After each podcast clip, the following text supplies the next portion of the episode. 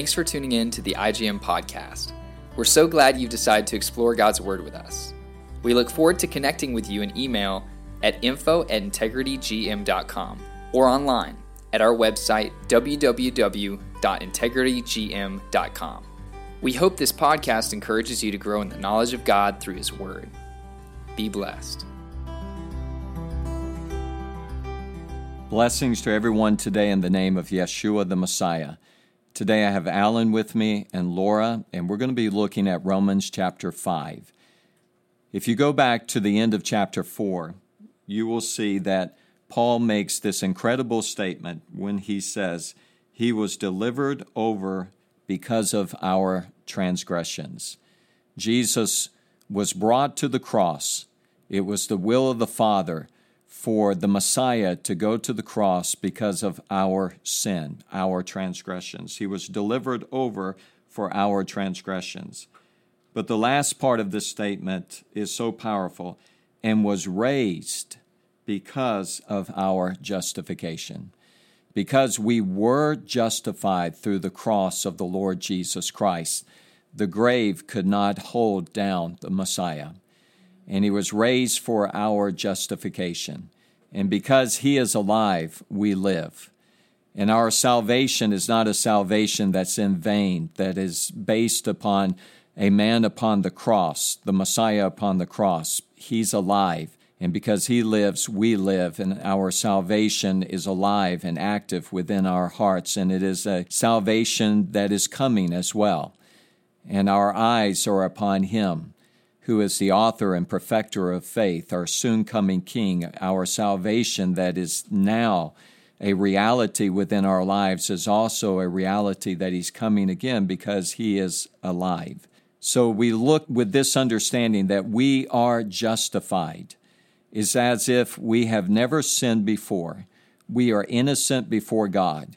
We are called holy. We're holy ones, which means saints. We are called saints by God. And we can stand before God not in fear that's leading to slavery again, but we have a spirit of adoption whereby, as children, we cry out, Abba, Father. And when we get to Romans chapter 8, it's going to be so powerful when we see this relationship that we have with God because we have been justified. So, chapter 5, we're going to look at the first 11 verses here today. The first 11 verses are focusing upon the reality of the results of our lives now being justified before God. And let's take it one verse at a time. Verse 1 says, Therefore, having been justified by faith, we have peace with God through our Lord Jesus Christ so we know that we have been justified by faith in Christ, that we've always come to God by His grace through faith. We see that in chapter 4 in the life and in the demonstration of Abraham's life. So we have been justified by faith in Jesus Christ, and now we have peace with God through the Lord Jesus Christ. One of the greatest signs, and one of the signs that even Israel, the Jewish people, hang on to today about the Messiah. They say, when the Messiah comes, remember, as a nation, they rejected Jesus as the Messiah. But they will say, when the Messiah comes, he will bring peace. And when there is peace, we will know that he is the Messiah. In fact, in many ways, that's their only concept of the Messiah today. We know today through the Messiah, by him going to the cross, by him being a substitutional sacrifice, the Lamb of God, God's Lamb that is brought for our transgressions. And now that we are justified, he was raised for our justification. That now, as the people of God, the wrath of God is not coming against our lives, but we're at peace with God. And so we do have peace. And when you look at God's salvation through Christ, it is always twofold in this understanding we do have peace with God, and the peace of God is coming. I am saved, and my salvation is coming. I do stand complete, but there's a day we're going to stand face to face, and my completion is coming. The kingdom of God is now, the kingdom of God is coming. With all authority, I can say, I'm at peace with God because I've been justified. And the world that has come to know Him, those that have faith in Christ, they can live with peace with God. They're no longer enemies of God, but they are at peace with God. Look at verse 2. Through whom also we obtained our introduction by faith into this grace in which we stand. We stand in the grace of God. It's not just that we have been saved by grace, but we stand in the grace of God. And I get a picture here of us living day by day, standing in God's grace. Everything begins and ends with the grace of God. Everything begins and ends with God's mercy. Everything begins and ends with the forgiveness of God. And so when we look at this introduction by faith into this grace in which we stand, it is something that is not just a one time event. Yes, we have come into the kingdom by His grace, but one of the results of our justification is that we stand in the grace of God. It is something that is with us every single day. And the rest of this verse says, And we exalt or we rejoice in hope of the glory of God. So, as believers, because we have been justified, we rejoice in hope. We have hope that one day God's glory will be revealed. And not only this, but we also rejoice or exult in our tribulations. And I want to stop there for a moment because in the church today, when we talk about the results of our justification, we love to talk about that we stand in God's grace, that we have peace with God. But how many times have we ever heard a message about one of the results of our justification is tribulation. And when we look back upon God's Word, we see that this is a promise of the Messiah to his disciples. If you would read John chapter 15, we see this promise that He is the vine, we are the branches, and we are to abide in Him. And we see the connection between Christ and His disciples that if the world hated Him, they will hate us. If they persecuted Him, they will persecute us. And He has promised us tribulation.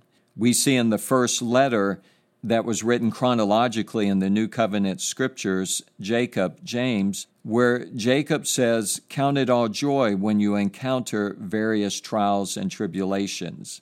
If you look at Pauline theology, or I should say the writings of Paul, you will see this emphasis over and over again about suffering for the sake of the gospel, suffering for the sake of the name of the Lord Jesus Christ.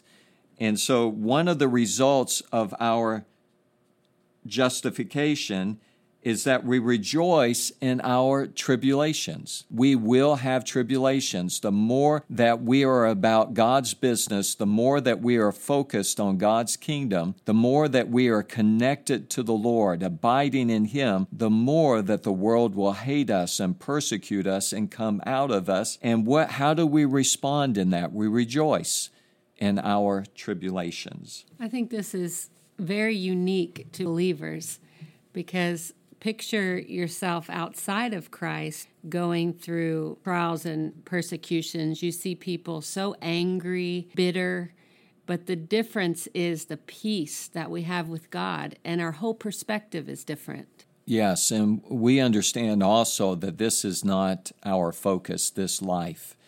Our focus is the kingdom of God. We rejoice in hope of the glory of God, that God's glory is coming. And so everything about our life is not about the temporal things, but about the eternal things of God. And when you have that perspective, and when you're going through tribulations, which has been promised to us, that when we have that, we rejoice. Just like Jacob says, count it all joy when you encounter various trials and tribulations. It's not something that should shake us.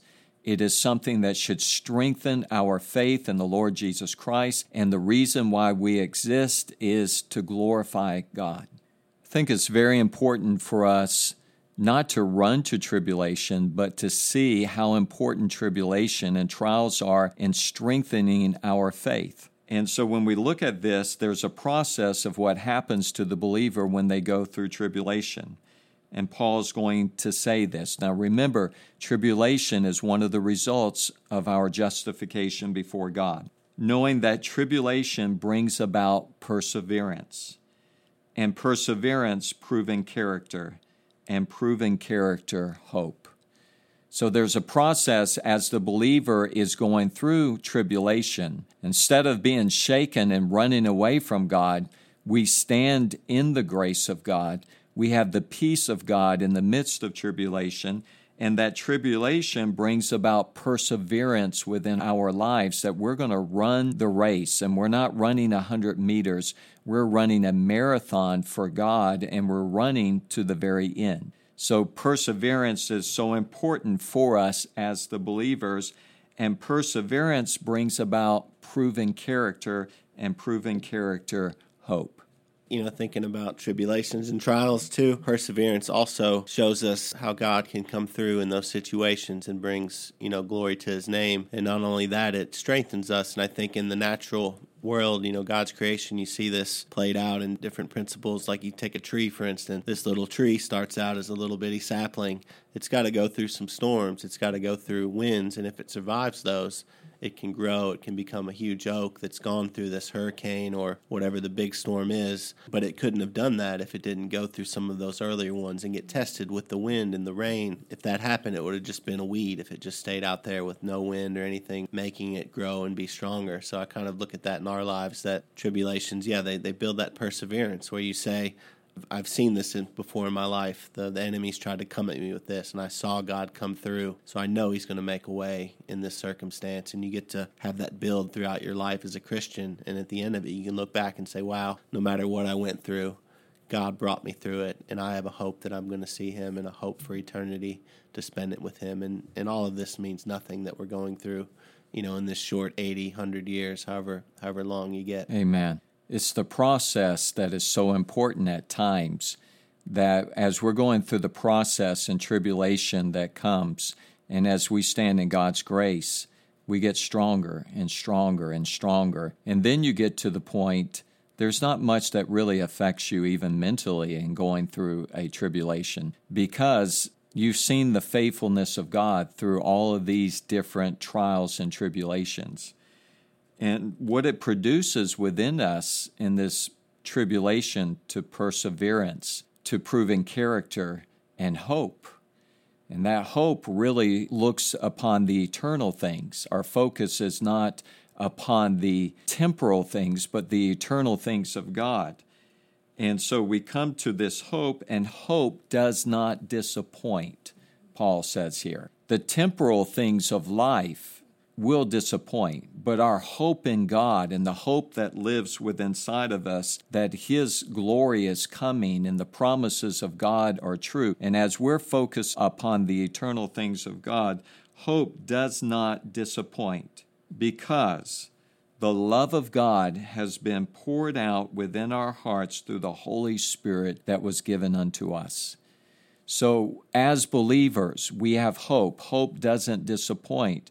Why? Because the love of God's been poured out in our hearts through the Holy Spirit that was given unto us. We have the Spirit of God within us, and God's love is inside of us. And as we are going through tribulations, which is one of the results of our justification, we can walk through it with the love of God. We can love those that are persecuting us we can pray for those that are cursing us and bless those that are cursing and pray for those who are trying to destroy our lives, and we can love those who hate us. The love of God is within us. And so we love God, we love others, and we're walking in hope, and hope does not disappoint.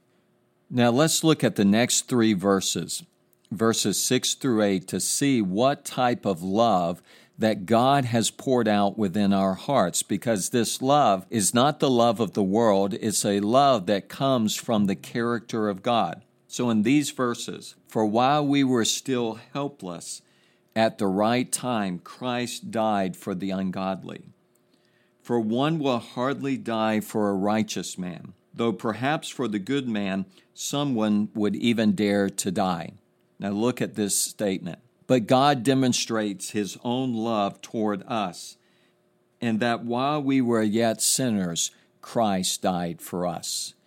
This is the love that's been poured out within our hearts through the Holy Spirit. This is what God has done within inside of us if we see how God loved us, how God forgave us, how God showed His mercy and His grace upon us, and now that love has been poured out within our hearts, then when we're walking through trials and tribulations and we see what the results of our justification is and all this persecution that is coming, we have the love of God within our hearts, so we can forgive, we can love those who hate us, we can be people of mercy and people of forgiveness forgiveness because of the character of God.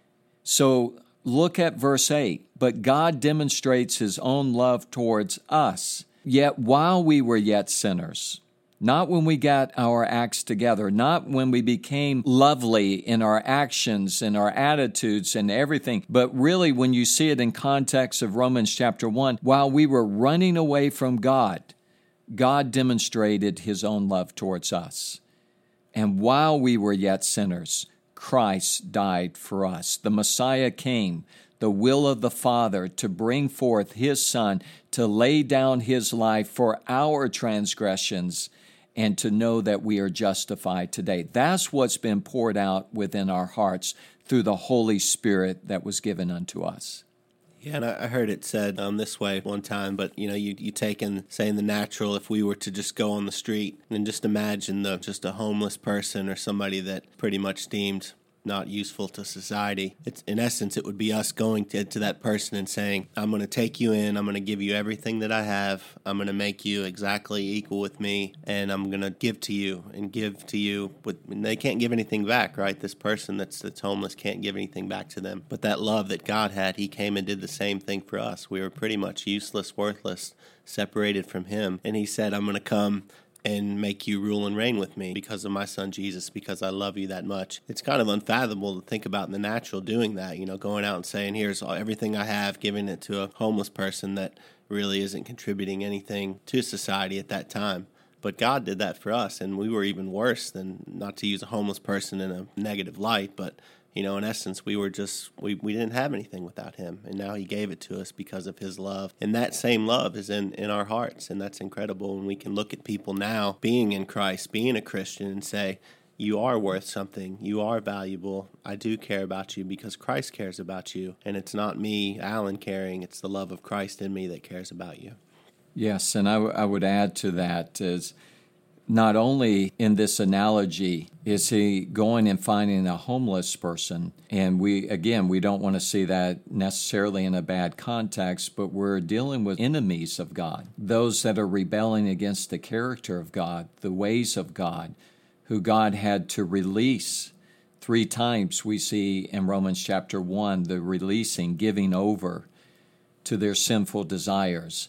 And so we're looking at people that are at conflict with God and His ways and His character. And so God is going after them with a spirit of adoption to bring forth salvation and to adopt into his family. Not that we're equal with God, but he's going after us to bring us into God's family, an adoption, a spirit of adoption as children, he's going to say in Romans 8 whereby we cry out, Abba, Father, that we're part of the family of God, adopted by the blood of the Lord Jesus Christ. And so it's even greater than just finding someone we do not know that's down on life and things of that nature. God demonstrates His own love for us, and while we were yet sinners, what is sin?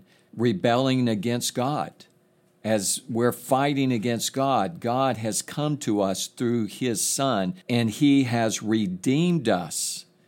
Those that know Him by His grace through faith, and we stand in His grace, and we're at peace with God, and we have hope, and we have tribulation, and now the love of God has been poured out into our hearts. And what type of love? A love that the world does not know. Because you can find people that will go and help a helpless person, but to find someone that is cursing you and is fighting against you and trying to destroy you and trying to kill you and trying to kill your ways and your character and everything that you were created to be, coming against that. And now God is demonstrating His own love towards us That's us doing those things.